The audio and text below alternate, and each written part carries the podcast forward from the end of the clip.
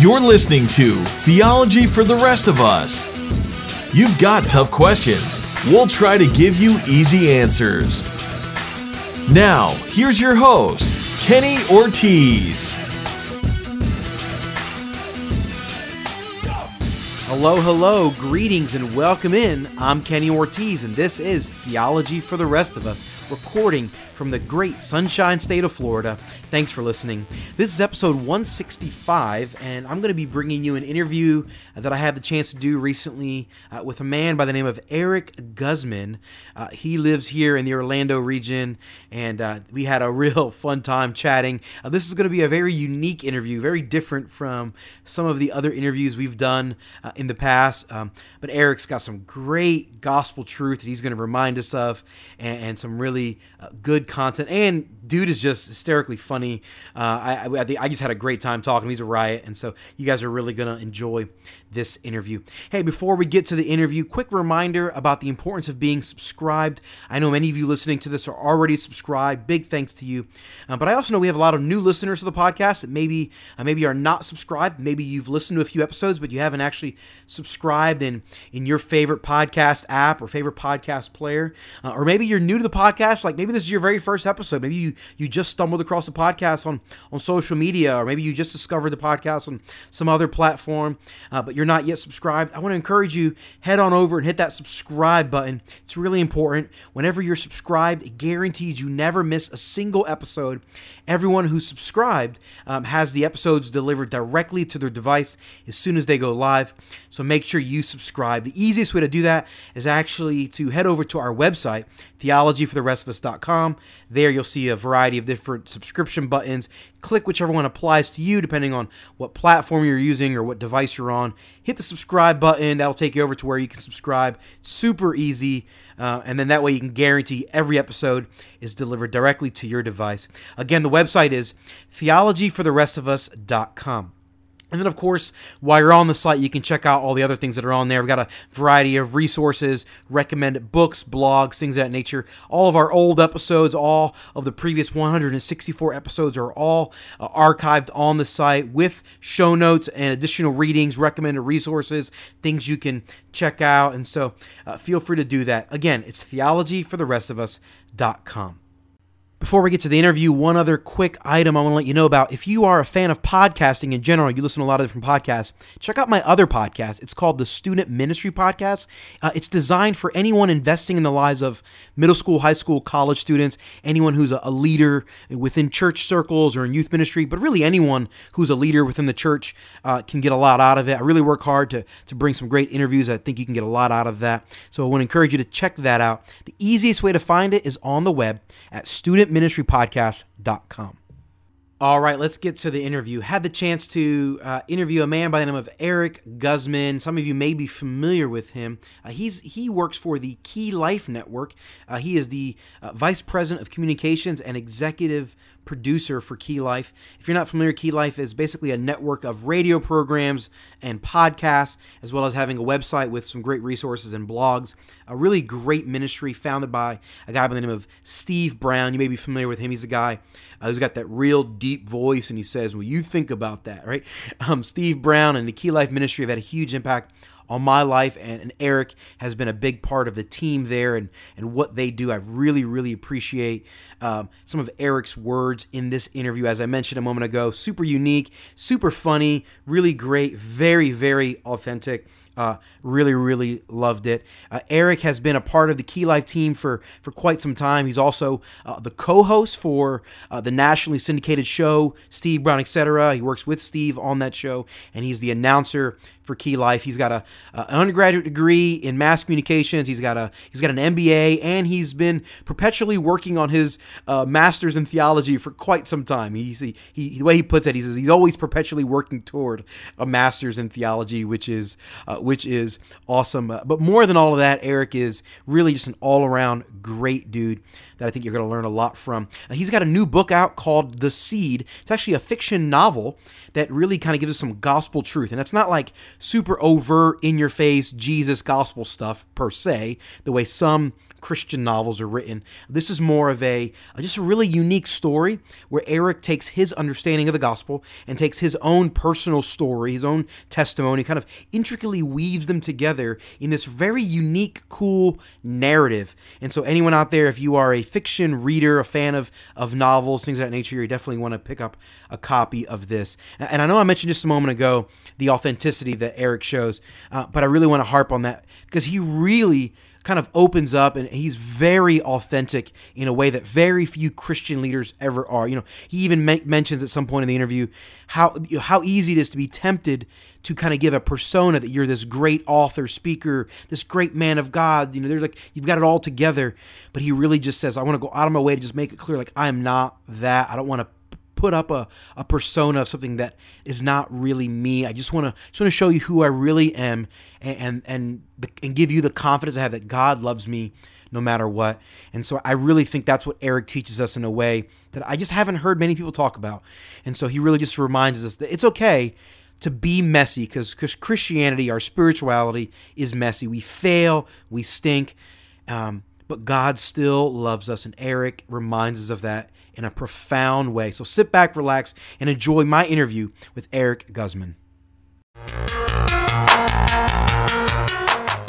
We are on the line with Eric Guzman. Eric, how you feeling today, sir? Oh man, do you want the real answer? how am I feeling? Oh, feeling kind of fat and depressed, actually. I love the real answer. Yes. I'm actually, I'm, I'm feeling very fat and depressed. oh, nice. Well, I will tell you, just to cheer you up maybe a little, is you got a pretty wicked okay. beard. I'm a pretty big fan of the beard. Oh, thanks, man. Thank yeah, you. So, That's I, uh, one, of the, one of the few things I have going for me. I like that, it. That, my green eyes, and my calf muscles. You know, us, us, us stocky boys are always complimented on our calf muscles, and uh, I'm no different. So. You know what? I, I didn't realize that. I, I get compliments on my calf muscles. Maybe I didn't. Maybe I'm more stocky than I realized. Yeah, I know, I know.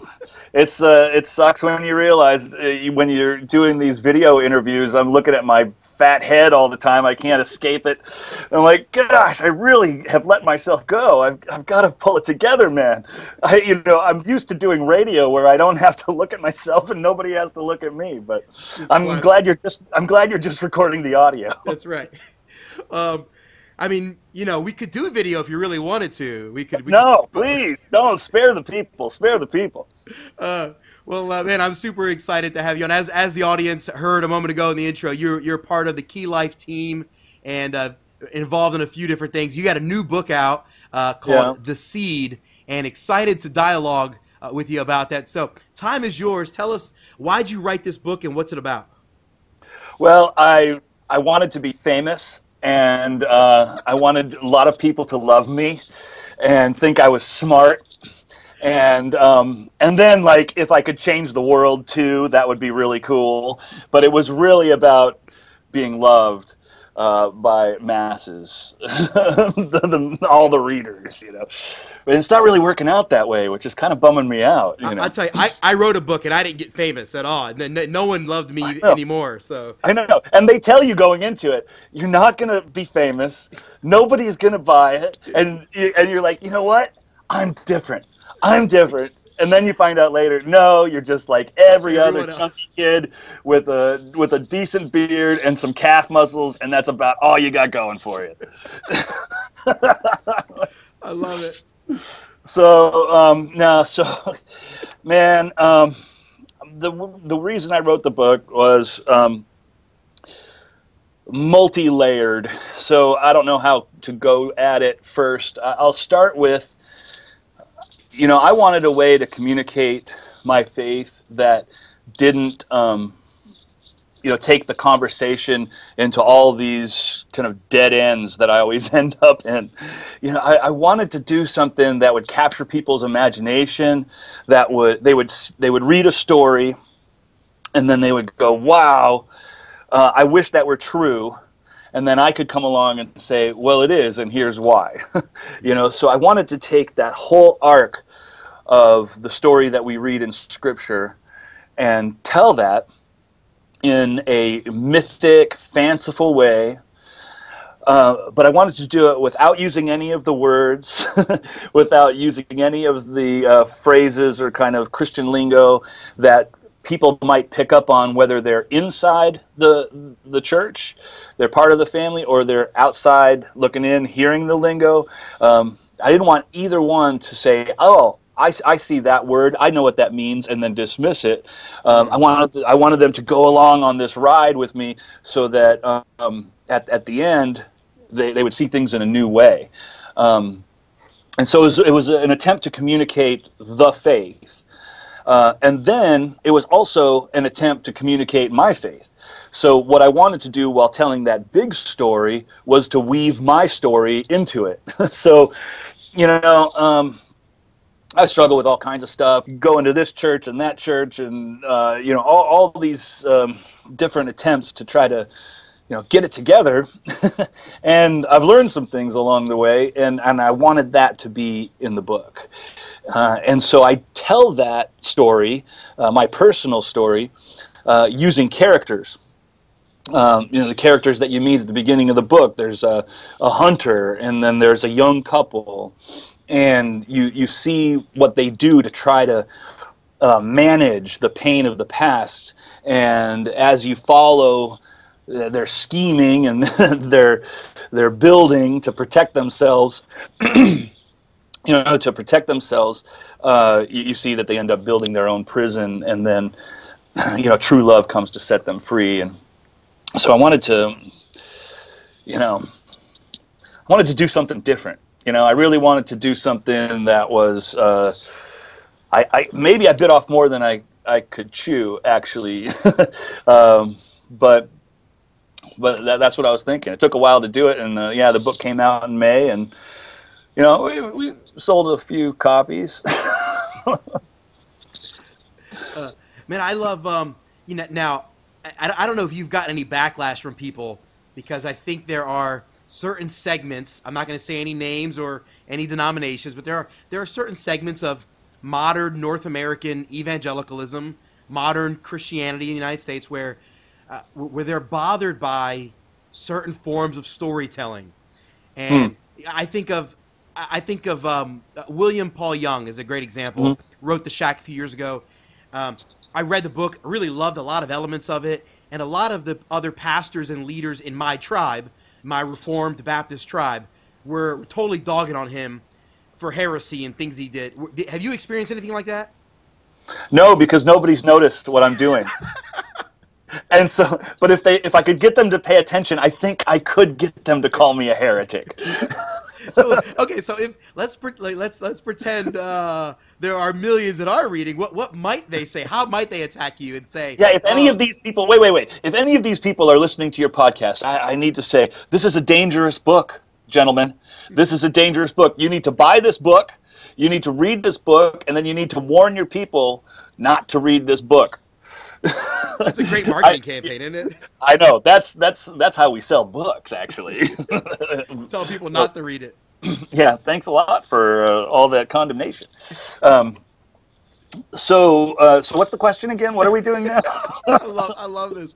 Um, are, are there any air, any areas of truth that you're trying to, or anything in the story that you would say, "Hey, I was trying to illustrate this element of truth, this thing that God has taught me." In my own personal life, it's kind of been a little bit messy. I tried to teach it in the book, and I think if people read it with through the lens of dogmatic, you know, Christianity, they're they're not going to like this part of right. the story. Right. Well, you know, some of the issues that people had with uh, William Paul Young's book uh, dealt with the Trinity, and uh, the Trinity plays a, a, major role in the seed. Uh, but I, I, tried to be very, very careful. You know, I, have gone to seminary and I've I've gone to Reformed Theological Seminary and Knox, and um, I'm aware of. Uh, at least I'm kind of. Uh, well, I'll say I'm aware of the issues. I don't know if I'm very, you know, uh, well versed in all of it, but um, you know, I tried to be careful. So I don't think unless somebody was really just out to get me, that they'd have any problems with the, the Trinity. Um, but I think they might take some issues with uh, what I've done with the creation story. But um, you know what I did there uh, really you know, I took I took the liberties that I did because I had to tell a decent story, and you know, when it all comes down to it, it's not like a tight allegory where everything is just one to one. You know, it's um, you know, it's more of kind of exploring the themes, and um, and I and, and to tell a good story, I had to take some liberties. So, so I'll give you uh, an example. So the the Adam and Eve type character, you know, the male, uh, female uh, in the garden. Um, I, I, back, I, I actually just I made them uh, barren. I made them unable to have children, and so that's kind of uh, you know if they're the father and mother of the human race, then that's problematic. I suppose somebody could have uh, an issue with that. Um, but if you see some of the things that I did um, with uh, federal headship and um, the way that they can be representatives of the entire human race without necessarily being the actual biological uh, mother and father. Um, you can see that I did some theological things with that, but just these characters couldn't have children the way that I told the story because it would have it just it would have introduced too many complications. So I had to make them unable to have kids. So that could be one that could be one thing. Uh, I, I hope if I ever write a, a, a, novel story, any anything, I'm not a good storyteller. I don't think you seem to be really good at it. So I, am not nearly as gifted as you in that area. But if I do, I sure hope I offend a lot of people. That's sort of my goal. Yeah. I, well, you know, it's it's open. There's so much in there that's you know I meant one thing. And then it's really open to interpretation. I, I mm-hmm. think it can be kind of like a Rorschach test. You know, it's like there's the ink, and you're going to look at it and you're going to see something different than what you know somebody else might see and both of you might be seeing something different than what i intended um, just because i am playing with a lot of symbolism. Mm-hmm. and you know things can get um, confused in translation or how people interpret those symbols. Um, and, and that's okay too because i think those those symbols are powerful and you're going to you're going to end up seeing yourself in the story. Um, and you know you what you bring to it, and and so that's okay too. That's really cool. I know in the description of the book and some of the things I've some of the things that um, I've dialogued with the with you know or just kind of things I've read about the book online. You, you really talk about the idea of some personal labyrinths that we as people oftentimes create um, to kind of yeah. protect ourselves. Yeah. What, what do you mean by that? Well, so the characters in the book they are running from a shadow. Well, the the couple, the young couple, is running from the shadow, and this hunter in the book is running after the shadow, and he wants to trap it and destroy it. the The couple's scared, and uh, the common uh, thing between the two of them is uh, the the shadow took the hunter's family, and the shadow took the young couple's home, and so. Uh, while they're running in fear, you know he's uh, running in anger and uh, with revenge on his mind. And so when they get together uh, the hunter convinces them hey look we, we can do away with the shadow forever. So let's build a labyrinth. Where i come from there are these labyrinths. And um, this this labyrinth has a special pattern, uh, shape, power that was given to us by the Almighty that will um, repel the shadow um, or protect us from the shadow, and maybe we can trap it in the labyrinth and kill it. You know, it's this bold idea, and so they go along with it because they've lost their home and they need a home, and um, so they they commence to labyrinth labyrinth building and. Uh, they're ageless. You know, they just don't age, and uh, it goes on for years and years and years and years, and they essentially build their own prison. And um, so this is uh, a picture of what I've done in my life. Mm. There's uh, pain in the past. Uh, there's a shadow that has it, it's an emptiness. Um, you know, in my case, I, I, think there are some things that didn't happen in my life uh, that that probably should have. So there's kind of a black hole there, and this black hole, the shadow, has this gravitational pull, and I, I like to think of it like, uh, you know, a, a, black hole that's you know got all this stuff orbiting around it, but the gravitational pull is so heavy that it starts to shake it. Um, and and threaten it, and so I felt like this emptiness in my life, and it came from pain of the past, uh, and some of it, you know, had to do with me losing my home multiple times. Um, I'm a, a, a, son of a guy who was in the military, and so we moved a lot, and um, so the theme of home and having roots, you know, is very important to me, and I feel like I missed out on some of those things. And um, as I went forward in life, you know, and I tried to deal with that emptiness, well, I tried to construct um, a safe life. you know, I tried to protect myself from, you know, being hurt like I was in the past. You know, I tried to put down roots and protect my family and, um, you know, uh, build a career and and try to, uh, in a sense, this labyrinth becomes kind of a monument to your own competence to protect yourself and those you love from experiencing pain again. But the thing is, it uh, you know, it, it gets pretty lonely and dark in there. Mm-hmm. And um, it's not something that God, in His love, um, lets us, uh, you know, lets us stay trapped in.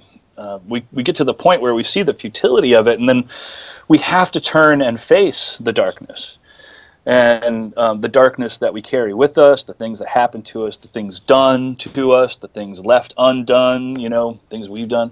And so then you, you turn and face that, and that's really the, the beginning of healing. And so that's what the characters go through, and, and that's what I've gone through. And like I had mentioned before, you know, some personal journeying and counseling and you know i'm still going through it it's it's really really hard to um, to adult, you know, and uh, I'm finding that um, you know I'm, I'm not as prepared as I would have liked to be for all this. Man, that is uh, I, I, really number one I appreciate your, your honesty and thoughts and um, I, I, think about my own life even as you're sharing. Just I was thinking about some of the things in my own life. I think of the you know metaphorically speaking the the prison I've built for myself.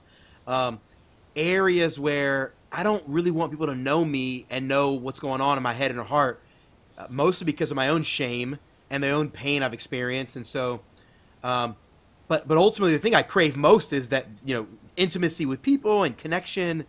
But yet, my own labyrinth has cut me off from that. Yeah. Um, have, can you? Yeah, it's like the, the, yeah, it's this, and, and the wild thing with the labyrinth, and it's the labyrinth in my book is that classic labyrinth form that you're probably familiar with. Like, it's not a maze. There are no dead ends. Mm. You know, when you go into a labyrinth, if you keep traveling, just keep going straight, you're gonna get to the center of the labyrinth. So there's something about it that invites you in. Right? It doesn't put up walls to keep you from going forward to the center of the thing you know but then again it's full of walls. Right. and and so it's like uh, Steven Wright he's a comedian. I don't know if you're familiar with him. Uh, real dry kind of delivery. And he said once he's like yeah I got a dog and I named him Stay. And uh, it's like come here Stay. Come here Stay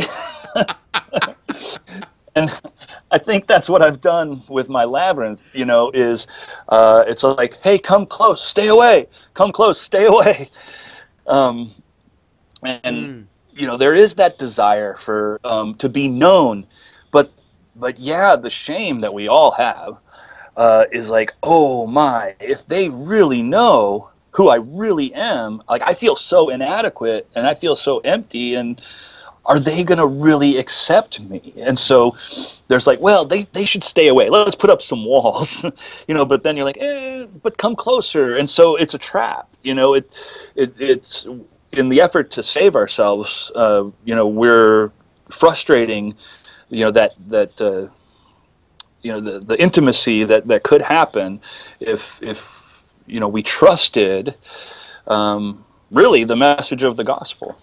Mm you know the, the message that yeah we are not enough. We're not meant to live independently of our creator. I mean we um, are designed to be filled with his spirit and to have this union with him that makes us uh, uh, alive the way that we're supposed to be. This uh, this union of of God and man, you know, that really Jesus showed us, um, and um, paid the price to restore that broken relationship, and uh, you know, made it possible for us to once again. Um, be united and filled with him like plants you know are they, they droop and wither and don't bear fruit when they're not filled with water but when they put their roots down and they, they draw that water in. They're they're filled and they're animated and they start to do what they're supposed to do. You know, they they bear fruit just by abiding in that um, in that relationship. And so, um, yeah, a lot of us are, I think, ashamed of the fact that we're wilty plants. Mm. You know, and we're like, oh, I, you know, I should be just so much, uh, such a stronger plant you know, as I walk around on my roots, not rooted to anything. I'm like, hey, you're not even functioning the way you're supposed to be functioning, except the fact that you are a needy plant in need of this water, right. and that the water has been freely provided. And so, drink the water and believe it; it's all yours. And um, and then you can start to relate to each other in some healthy ways that don't require all these walls. Like we can just say, yeah, oh, I am a I am a screwed up person. I have got all these oh you don't even know how bad it is over here. Um, but at the same time, I know that I'm complete in Him. And so, um, can we be messed up together, honest, take down the barriers, and enjoy the communion that's uh, provided by this love that comes to us when we're at our worst, you know? Mm. Then we mirror that to each other, you know. We we give that to each other because we've received it, and then then things start working a little bit better, but it's still very messy. um, you know, I think, uh, and I, I, I did not grow I didn't grow up in a home uh, where either of my parents were were people of faith of any kind, and uh, I I didn't have any exposure to Christianity until I was uh, almost in high school. Um, I mean, I uh, all I knew about Jesus was that Christmas was his birthday, apparently. And if you said his name in school, you might get in trouble for cussing. Uh, that's that's about what I, I didn't even know that Easter was a Christian holiday. I remember the first thing they told me that was like, we celebrated raises from the dead. I'm like, are you guys kidding me? That's crazy. That didn't happen. Like I like, like and so the I remember discovering the gospel as a as a young man, almost 14 years old, just reading the Bible, just like me and my, not I didn't I didn't know Greek. Um, I didn't know anything. I, was, I barely I barely knew English at that point. Uh, I mean, I was you know I was flunk I was flunking uh, eighth grade English I think at the time, and so but I look back, and I just knew Jesus and I fell in love with Jesus. I'm like this dude is awesome and I love him and he rescues me and he loves me. And then it was when I got around church and now I've been doing this Jesus this Christian thing for 20 years, and I find myself so often less in love with Jesus today um, because I find myself being so wrapped up with having to be a good Christian. Right. And I, I become obsessed with that, if I'm honest. Like, that becomes an obsession sometimes. Wrongly, I know that that's tragic, but it's, it's such my propensity to. And that's another kind of that's another kind of labyrinth. That's a performance thing that's building a monument to your competence. and and I'm so guilty of it so regularly, and I'm even aware of it at times. Like, oh, so, yeah, me too. Yeah, right, all the time. It's horrible. Uh, and so, so this is a theology podcast. I guess we should talk about the gospel. Uh, we are talking about it. I take that back. Sorry, uh, we, are not using the theological terms, which I appreciate that you're, you're using terms that are a nomenclature and language people get. Um, how does the, the, the, truth, the redemptive work that God is doing in the lives of humans, how, how does that really rescue us from our own need for labor? Like, basically, how does the gospel impact us, and how does it rescue us from the nonsense that we do to ourselves? Okay. So, when you look at Jesus and you look at, um, at what he's offering, he's offering this love in the face of the unlovely. You know, the, the scriptures say that we love him, we love God, because he first loved us. Mm-hmm. And so the very nature of love is it uh, is only seen in the face of the unlovely. If if uh, you're good to me and I'm good to you, then my goodness back to you can be construed as kind of a reward in a sense, as like a payment, you know, for your good behavior towards me. It's like, hey, as, as long as we're good to each other, we've got a good thing going, you know. But when you wrong me, uh, and I say, hey, I'm going to let that go. You know, I'm not going to exact, you know, a payment from you for for doing that wrong thing. Basically, I'm going to suck it up, and in that sense, um, I never get my my payment. You know, in, in a sense, I pay for the wrong thing because uh, love is love in the face of of unloveliness, and so we suffer um, wrong. You know, Jesus said that there's really no greater love than for somebody to lay down his life for the one who is loved, for the beloved. And so love really is this self sacrificial uh, suffering, and we see it on the cross. And, um, and we see it personally when we know that we're not doing right, when we know how we failed our children, ourselves, our spouses, our communities, or you know, we look at all the stuff that we know is not right about our lives, um, and then we see this message that He loves us when we're unlovely, and and the like I said, the Scripture says we love Him because He first loved us. And so when we experience that love, that love comes to us when we don't have anything, you know, to offer. We we experience that love and we go, "Oh, I love that guy. That is a guy who I could follow." Jesus and his love, there's nothing like it in this world. It's so otherworldly. Um, that's that's something to live for. And so then we go about the thing. You know, we go we, we get with his people, you know, we read his book, and we, you know, go along trying to love the way that he loved, the way that he loved us. And it's a subtle thing that happens, but what we start to do is think, you know, hey, I guess I'm kind of doing it all right. you know, I think yep. I'm doing okay with this love thing. Now, remember, love is love in the face of that which is unlovely. And I just told myself and God that I'm a pretty lovable dude because of how I'm doing with my love, you know? And so at that point, I don't need his love. I've got my performance. You know, I don't need it. And so I go along and then I wonder, how come I don't love him the way I used to love him? Mm. Well, I don't love him the way I used to love him because I love him because he first loved me, and I'm not actually experiencing any love. I'm experiencing a life of reward where I should be rewarded for all my good behavior. and so we, we have to get back then to we are needy sinners. We are plants that aren't filled with water and we're bearing no fruit and our roots are singed. You know, what do we need to receive? We need to receive this water of life that's freely given that freely fills us, that has this natural effect. The Spirit has this natural effect of just making love happen. Like we bear it like fruit on our branches, you know, and it's good and it's juicy and it sustains us and the people in our lives. You know, but you, as soon as you think, man, I am an awesome tree, you know, then then you're and you separate yourself from the source. It's not like you lose the relationship with God. It's just that you you've started to think wrong about it, yeah. and so then you lose that passion.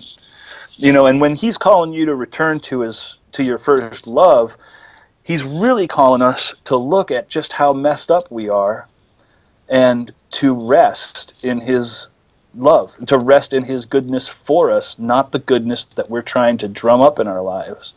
You know, as and and so, but then you know. Um, good, well intentioned people hear that message inside the church and they think, well, well, we got to do something, right? I mean, we can't just sit around resting in this love. You know, if you go around telling people that, they're going to take advantage of it. You know, oh, you, you experience love in the face of that which is unlovely. You're just encouraging people to be unlovely. And, um, and that, I think, uh, can, can be controversial, but it, it reveals a lack of trust in what water does inside plants. you know, it's like the water is going to get in them roots and Yeah. there will be fruit because that's what water does and um, it doesn't happen point. and it doesn't happen any other way you know so you're going to have to tell them to go rest in that water because if they don't get the water it doesn't happen any other way. There's no other way they're going to bear this fruit man. And so i think that's what happens. I think it's something like that you know and we all do it. And then you know we're reminded of it and then we get back into you know trying to prove that we're lovable again when really that's never been the that's never been the issue. Man, I uh, this is refre- for me personally, man. This is refreshing to be reminded of the fact that uh, resting in the incredible love of God, like that's sufficient. You just said it a moment ago perfectly. Like it's it is unworldly. It's of another world. It's yeah it's it's insane. It's crazy. right It's and it makes you happy right it makes you happy right like i was like you asked how i was doing i'm like fat and depressed right well that's because i wasn't thinking about all this stuff you're asking me to talk about you know and now i'm talking about it and i'm going that makes me happy. It makes me happy that it makes you happy. And the scriptures say that the joy of the lord is our strength. And so now i'm going to go from this thing going this is actually a pretty good deal this is okay. Like all right. And and what did we just have? Like we had that thing we, we took some walls down you know? Yeah. kind of came out of our labyrinth. We're like i don't have to pretend to you that i'm like a, a, a you know some kind of successful author or like put up like some kind of thing like hey look at all the stuff that i've done with my life because i know that it don't cut it. And um, you know we can just say this is how i really am. And but look at that love for us. Wow that's good stuff you know and then we're excited again man that, and that's what the gospel does over and over again like the fact that god is in the the business of of bringing water to dying dead withering plants Right. uh, reviving them cultivating them that they, Yeah. that, they that they come back to life and they look beautiful because of his work in our Yeah. lives that's uh, that is that is refreshing, encouraging, strengthening, inspiring. All of the ings out there that I can think of. Um, it is all of those things. Man, that's a great, great reminder that I, I don't think I could be reminded of enough. man i just if anybody's out there that's in charge of what gets said on sunday morning say this a lot you know Right. say it a lot because we need it Um, you said something a moment ago that actually reminded me of a, a quote from, from your compadre there at Key Life, Steve Brown. I, I heard him say once, or maybe I saw it tweeted, I can't remember. But so- he said something to the effect of the, the only people who ever get any better are the ones that remember that if they never get any better, God's to love them anyway. yeah that's right that keeps the focus on that keeps the focus not on getting better it keeps the focus on this is how great his love is you know he is faithful to finish what he started and the fact of god starting anything like if you can point to anything in your life that was like okay this is an encounter with this love this is an encounter with this gospel with jesus just the fact of him starting it is the absolute promise of he's going to finish it That's right. you know he's going to finish the, and so you need to just trust that but it's it's not about uh, making it happen Man, that is a fantastic reminder. Uh, Erik Guzman, I could do this all day, uh, but I know you've got you've got many more books to read and many more podcasts to record. I'm sure. Uh, and so, hey, I really appreciate your time investing in our audience. Um, if there's anyone listening to this that w- wants to connect with you or follow all things, uh, you know, uh, Mr. Guzman, what's the best Yeah. way for them to, to follow you or connect with you? Well, there's a there's like a gaggle of us over at keylife.org, and if you want to hear this message over and over and over again in different ways from different people, keylife.org is a place to do it. If you look on the author page, you'll see me there, and then you know some articles that I wrote.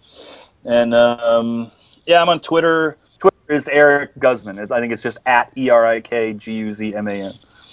And we'll make sure we have all of those things linked up, both the Key Life page as well as uh, Twitter, and a link to where you can find the book. It's called The Seed, A True Myth by Erik Guzman, who, who has reminded us of the gospel and been transparent enough to remind us that, man, we're all messy, we're all broken, we, we all need help, and yet the gospel is still true for all of us in the midst of all of that.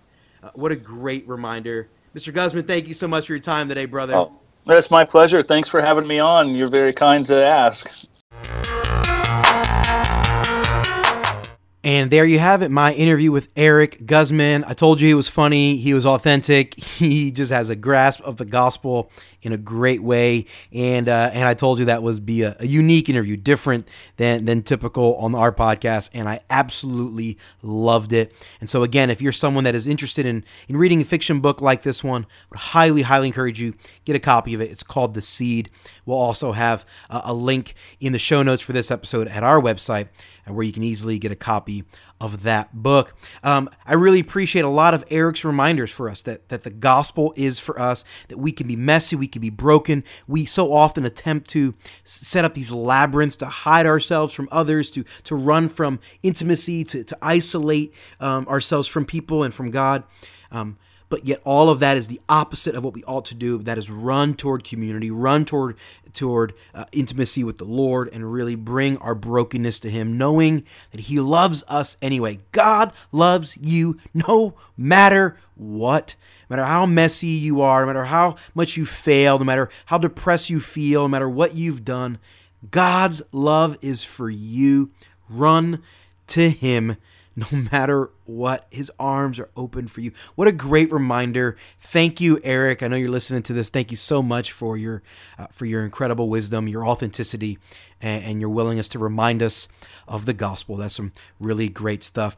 Hey, if you're interested in uh, following Erik on Twitter or his website, you can go to the show notes uh, for this episode on our website, and all of his contact info will be there, as well as the key life information there. Again, so head over to our website, which is theologyfortherestofus.com. Look at the show notes for episode 165, and all that info will be there. Hey, thanks for listening to this episode of the podcast. If you have a question or a topic that you'd like me to address in a future episode, let me know. I'd love to cover it. Or if you know someone that you think would make a great interview guest, you can also shoot me an email. I'd love to hear from you. The email address is heyortiz at theologyfortherestofus.com. That's H E Y O R T I Z at theologyfortherestofus.com. Reminder you can find me on Twitter. I love the tweet a lot and I love connecting with people there. Please feel free to reach out to me there. My Twitter handle is at Kenneth Ortiz. That's K E N N E T H O R T I Z. I'm Kenny Ortiz, and this has been Theology for the Rest of Us.